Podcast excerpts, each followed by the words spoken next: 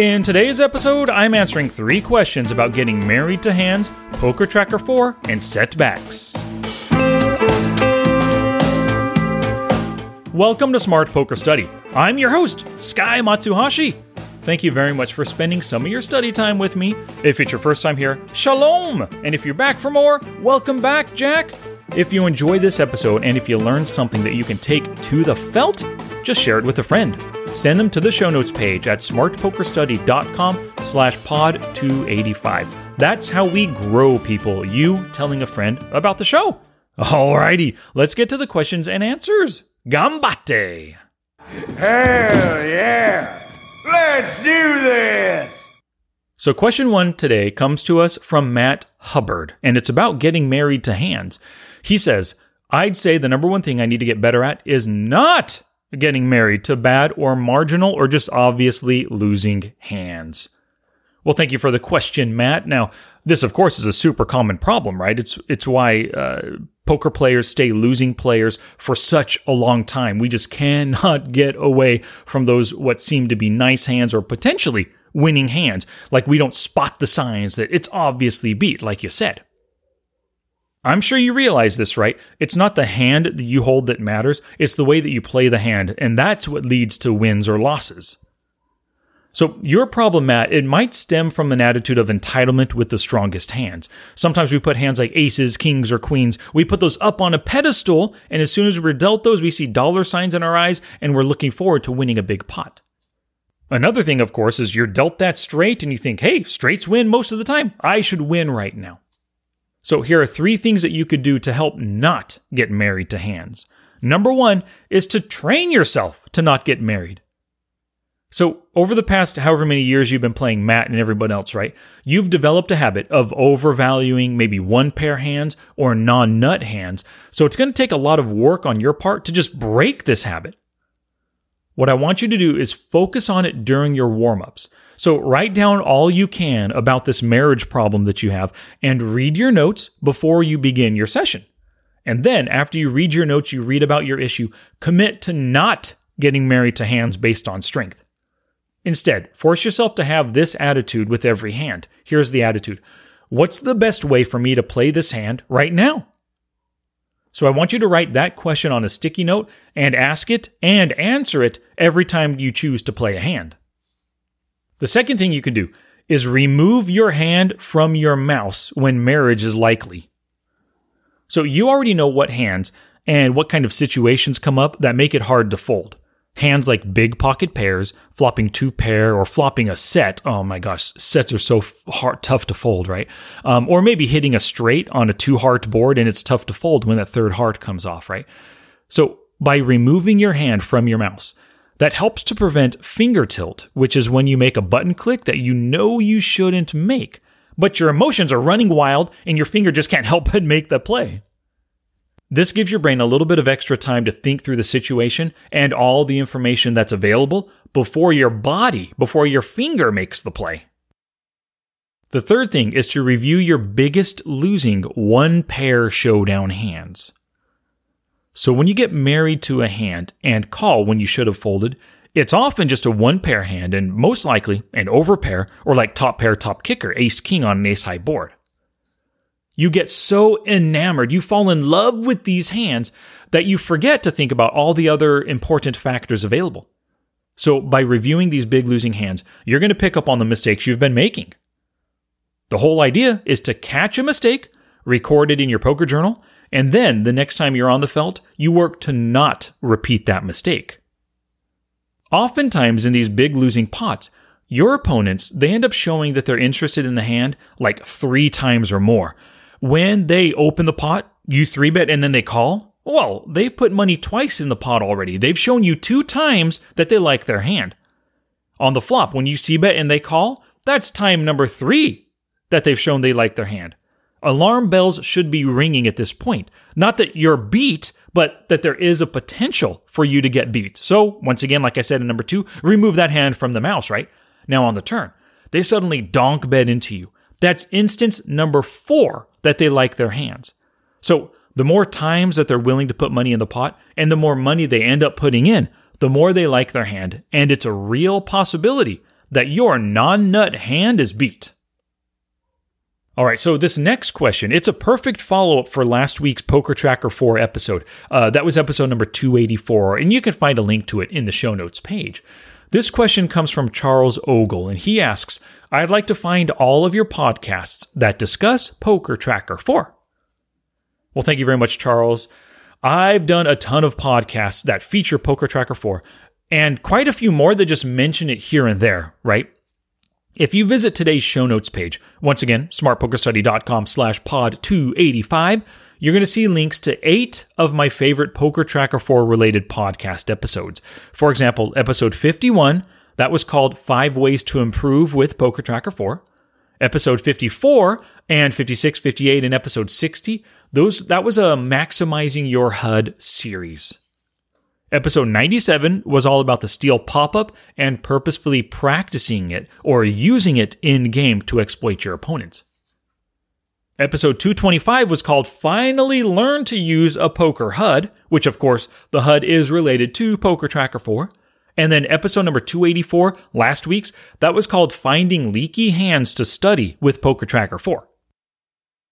Now, with Poker Tracker 4, because it's such a visual I guess, uh, uh, software, it's easier to teach how to use Poker Tracker 4 with videos than through audio podcasts.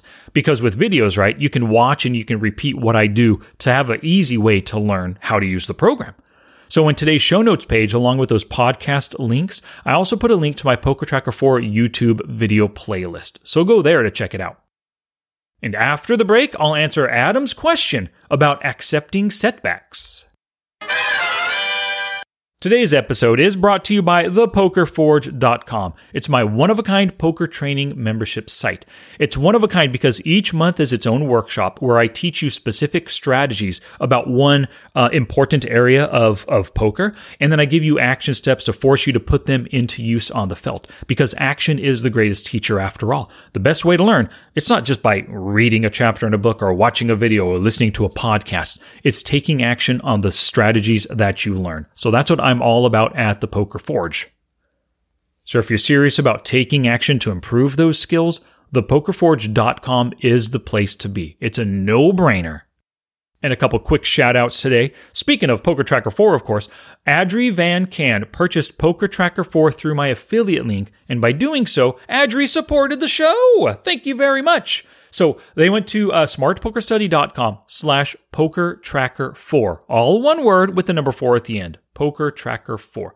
Uh, by going there, you can check out what Poker Tracker 4 has to offer, see how it can benefit you. You will realize the power of this program, and then you make the purchase. Once you forward me your emailed uh, purchase confirmation, I will send you my Smart HUD in appreciation for your support.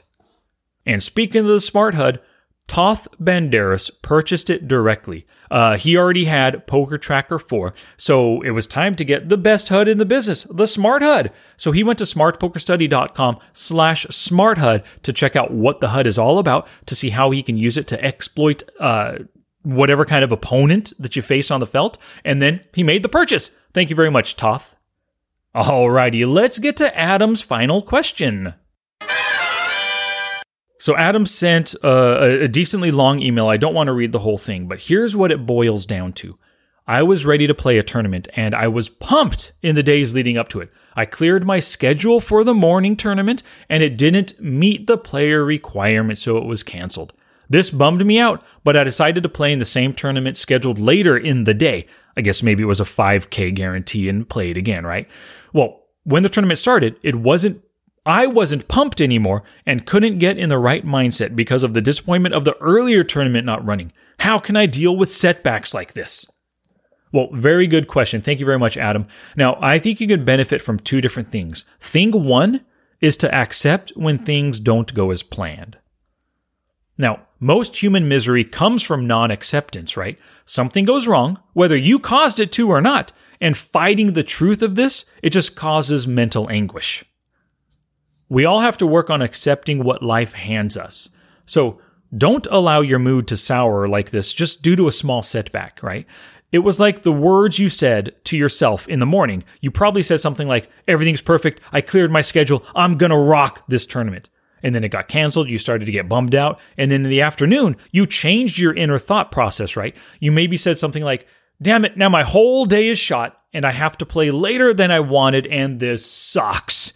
Well, you know, that's possibly what you thought in your head. Now, I want you to try to keep things like this in perspective and just accept the change. You're going to go through small setbacks like this your entire life, thousands of times over. Are you really going to let each of those throw you off uh, like you did here? I really do hope not. You've got to roll with the punches in life. Now, thing number two that you can do, Adam, is to warm up to help get you uh, in the right headspace for the game. So everybody warms up before big events, right? Like people playing sports or before they go up on stage. We should, we must, nay, we must do the same thing as poker players. Most poker players don't warm up. You just fire up the tables and start playing. But by warming up and doing something as simple as looking at your notes, or maybe doing a hand reading exercise, or even just watching a training video, or just meditation, that can help get you into the right mind space for poker. The goal is to begin your session in a positive frame of mind so that you can play your A game. Challenge! Here's my challenge to you for this episode. Check out some of my Poker Tracker 4 videos on YouTube. Go ahead and watch what I do, copy what I do, and it'll help you learn a new way to use Poker Tracker 4 to improve your studies and your skills. Now it's your turn to take action and do something positive for your poker game. Oh, that's it now. Get out there and be somebody. Go write a book.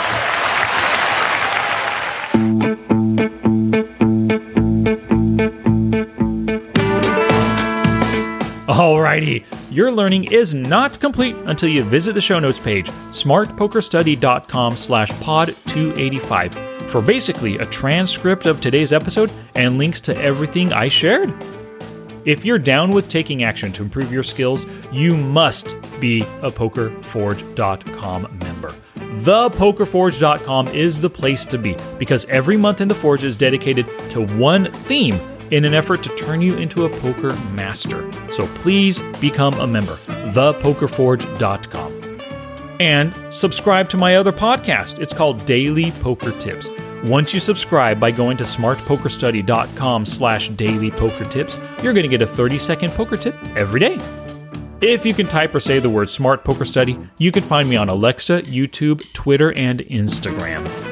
And until next time, take action both on and off the felt to become the player you want to be.